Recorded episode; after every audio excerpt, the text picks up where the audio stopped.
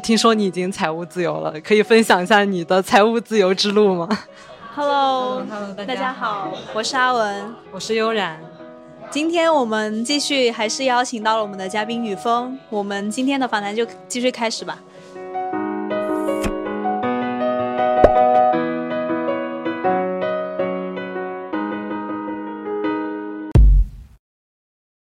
因为我听说你有一个在做一个创业项目，你目前进行到哪一个阶段了？因为我自己是个 crypto trader，我肯定是想做自己的那个，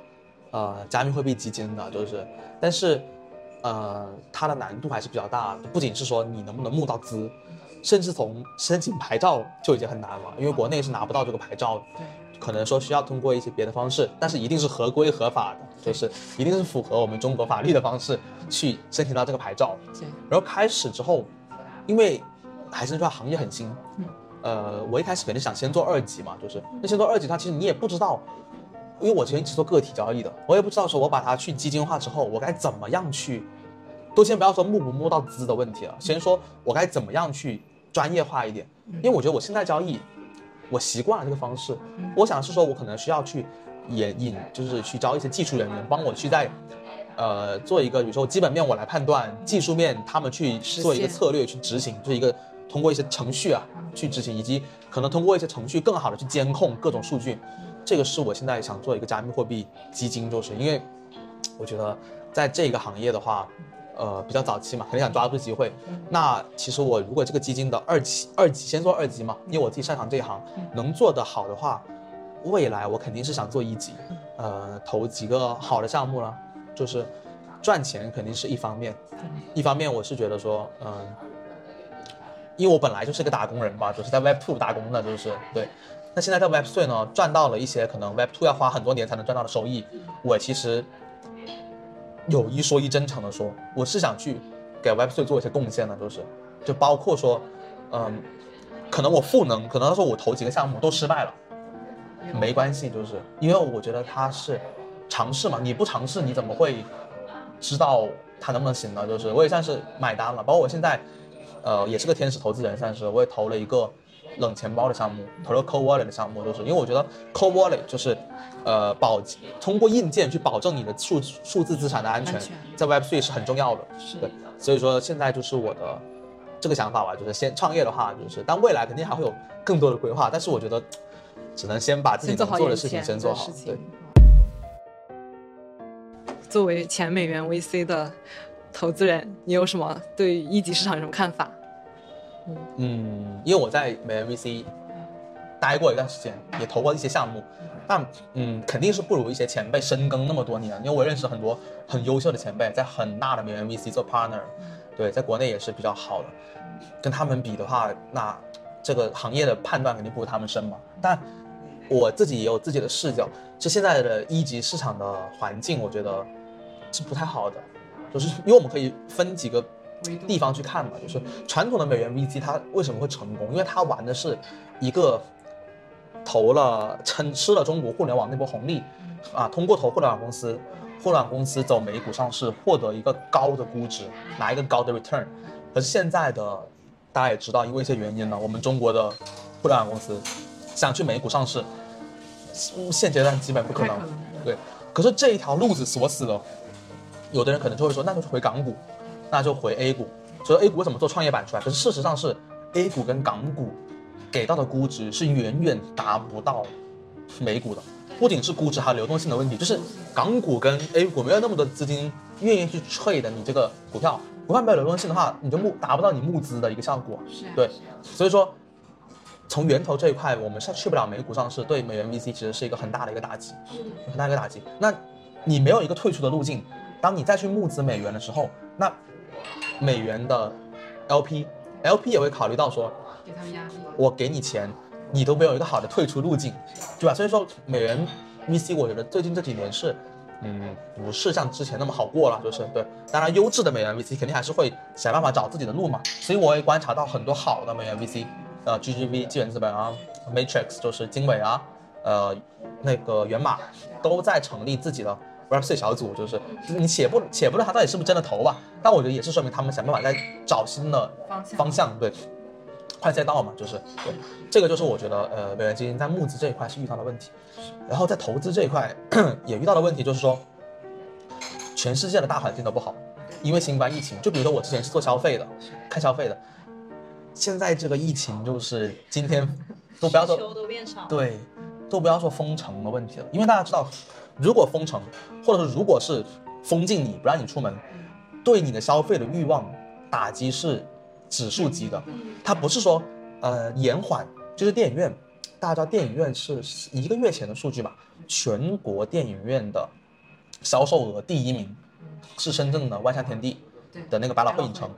单日销售额两点四万人民币，全国第一。就是人是，当你一段时间被封住了，你不去看那个电影，你就会对这个需求会去降低、降低、降低、降低，而不是说。他不只是有一个时间的问题，就好像很多做工厂的人，他去跟你聊诉苦，他就说，因为那个停停工停产带来的效应，不只是停工停产这段时间损失了 GDP，损失了那个经济，他还损失了很多长远的连锁反应。所以特别是消费啊，那个餐饮今天又不能堂食，明天又不能堂食，后天的外卖都不行，那餐饮的空间就被压缩到很低。所以我们看奈雪的茶现在也开始自救了，出瓶装茶，那喜茶也开始降价。就是因为消费这一块是越来越难了，那，呃，我关注到的 TMT 这一块，嗯，半导体的热度嘛，也在开始往下降，其实也在开始往下降。那基于这个情况下，我觉得，呃，整个投资行业不是那么的景气，比较悲观。对，我是觉得比较，因为因为我觉得很少有一个行业能逆着大环境嘛，包括很多人都说 Web 3 Web 3 Web 3也逆不了大环境，大环境经济不好，钱就那么多。你总得，大家都会想把你的钱放到最保值的地方，除非放水增发。可是现在不是这个情况，所以这个是我我自己对现在这个呃消费就是募资以及这个投资的看法，以及从创业的层面来说，我们去看创业者，其实我们都感觉现在的创业者是非常艰难的。以前是说你个人有没有能力，你要跟你要跟市场去抗争，跟竞争对手抗争，你现在还要跟。COVID 就你还要跟这个新冠肺炎去抗争，对，跟大环境去抗争，等于是你本来就是创业，本来就九死一生，现在可能十死无生。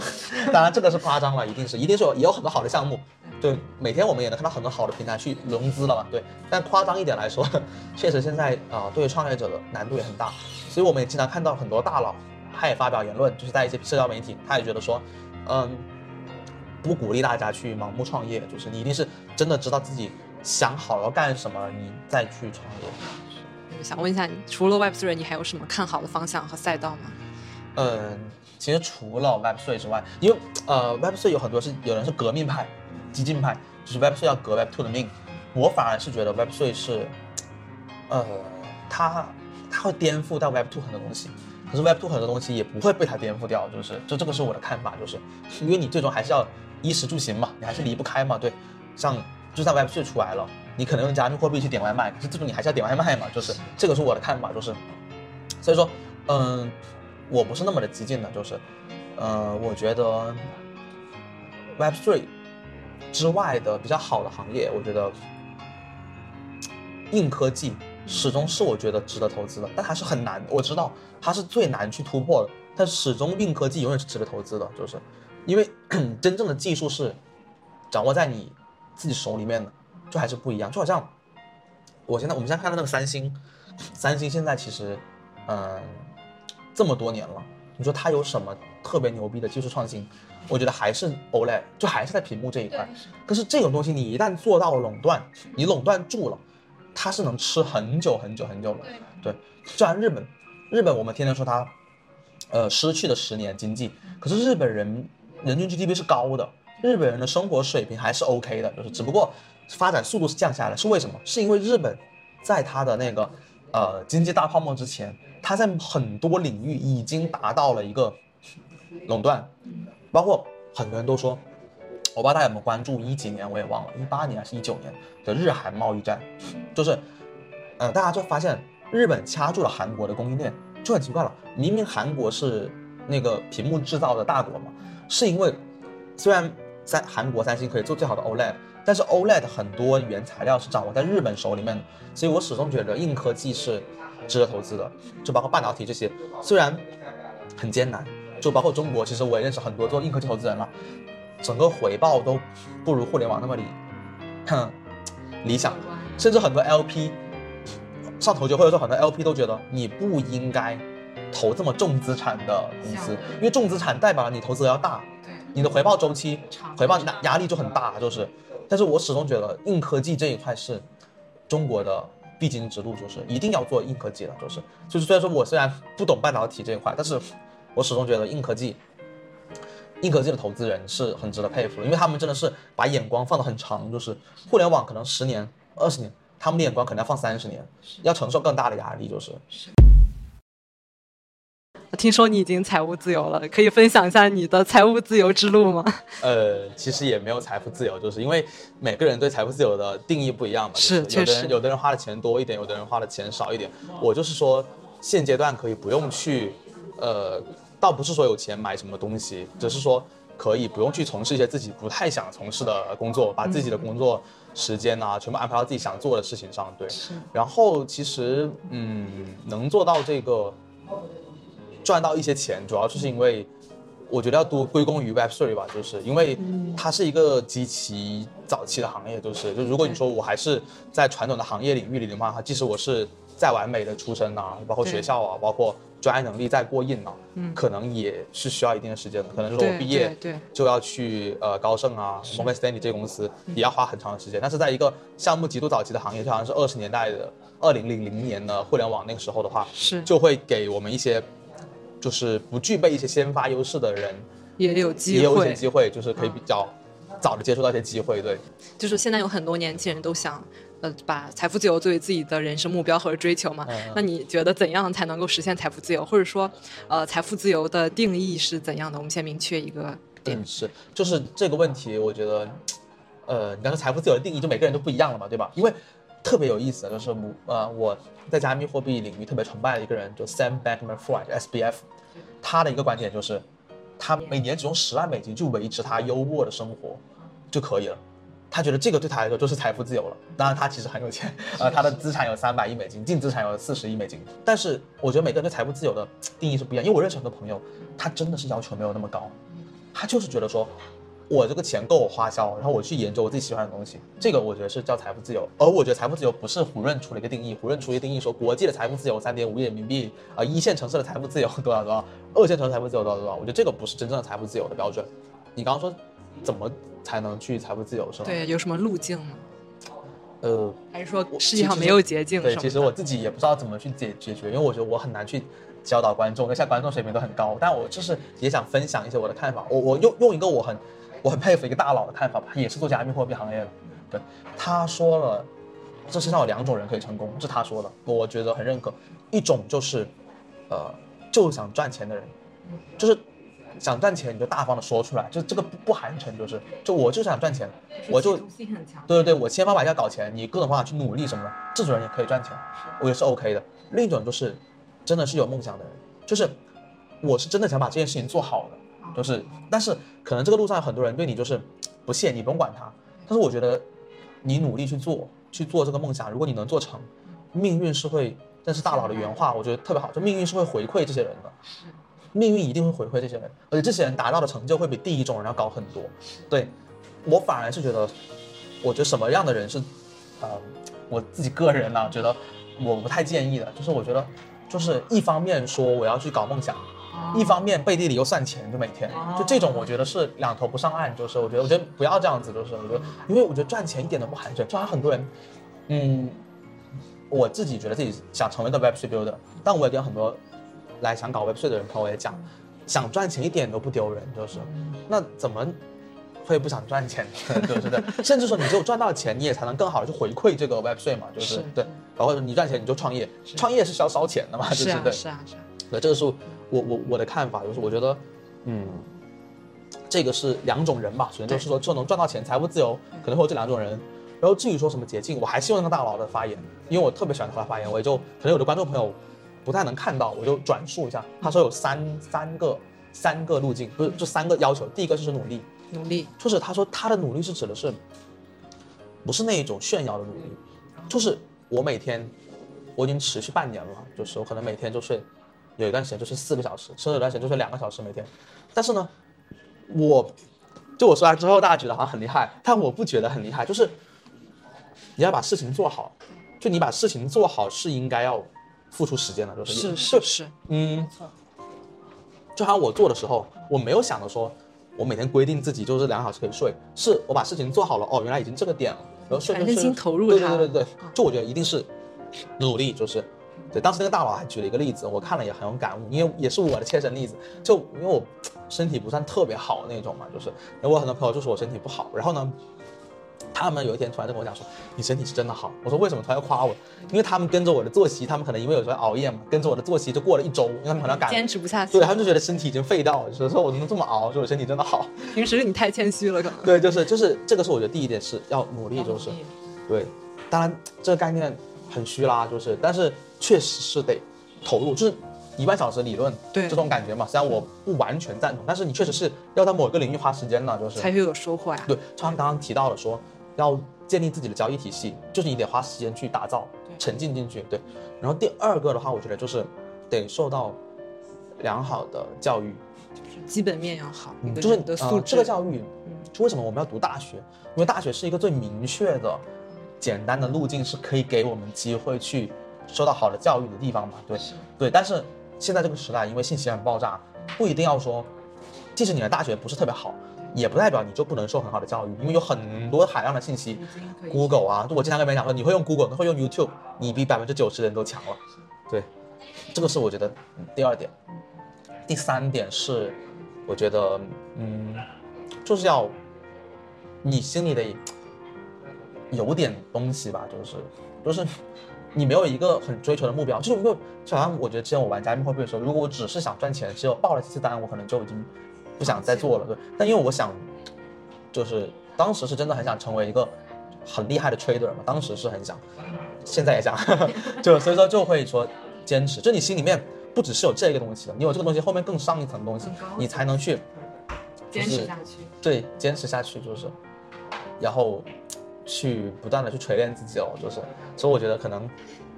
这三个点，就那个大佬总结这三个点，我是真的觉得，我当时看到的时候给我的触动还挺深的，所以就分享给观众朋友们，就是想问一个我有私心的问题，就是如何向上社交，如何结交大佬，如何维护和大佬的关系？有很多朋友问嘛，怎么去维护住人脉嘛？其实对，其实这个东西是你是维护不了的，就是就是。刻意不了的，刻意不了。对，你想去故意去节食，你节食不了。对，就因为你没有，对对对，还是自身硬。对，但是我我我觉得我接触到很多大佬，真正的大佬，就是我非常敬佩的大佬，就是他们的共同点是我觉得非常平易近人。他们不会觉得你年轻，或者你现在是因为什么样什么样的身份，资产没他多，就不会跟你聊。他们，但是只要你说的话是有 point 的，就是他是非常愿意去跟你去。学习的，就是学习的，就是真真的，他甚至可以说是用跟你学习的这个姿态，就我觉得都很谦虚。对，就我觉得可能人家成功就是，成为大佬的原因是吧？在这里真的非常谦虚，他们可以问你，就是说，哎，我这个真的是不知道怎么弄，你跟他去聊，他也不会说是不停的去打压你的观点，他会听你的观点。对，然后你会发现他们有一个非常高速的学习能力，就是你跟他讲一些东西，他很快就能学到一个很快速的地方。这是我觉得大佬也跟很多人不一样啊，就是，呃。我有时候有些朋友也问嘛，一些资料什么的，给了他们可能三个月，还是那个水平，就问的问题还是那个水平的问题。大佬可能你跟他聊三十分钟，他已经能问你一些特别有 point 的问题，就是就已经接问到这个行业的一些痛点了，就是一些东西了。对，所以我觉得，平常虽然认识一些大佬，也没有去说跟他们每天发微信啊什么的，大家就在各自的领域去深耕。因为我也相信一个点，就是大佬也不是万能的。就好像做做投资人，就是他在这一个领域是最好的投资人，但你让他换一个领域，隔行如隔山，他就不一定 OK 了。就是，但我们只要在自己的某个领域真的是很有建树，就是或者是相对有一些好的想法，我就觉得，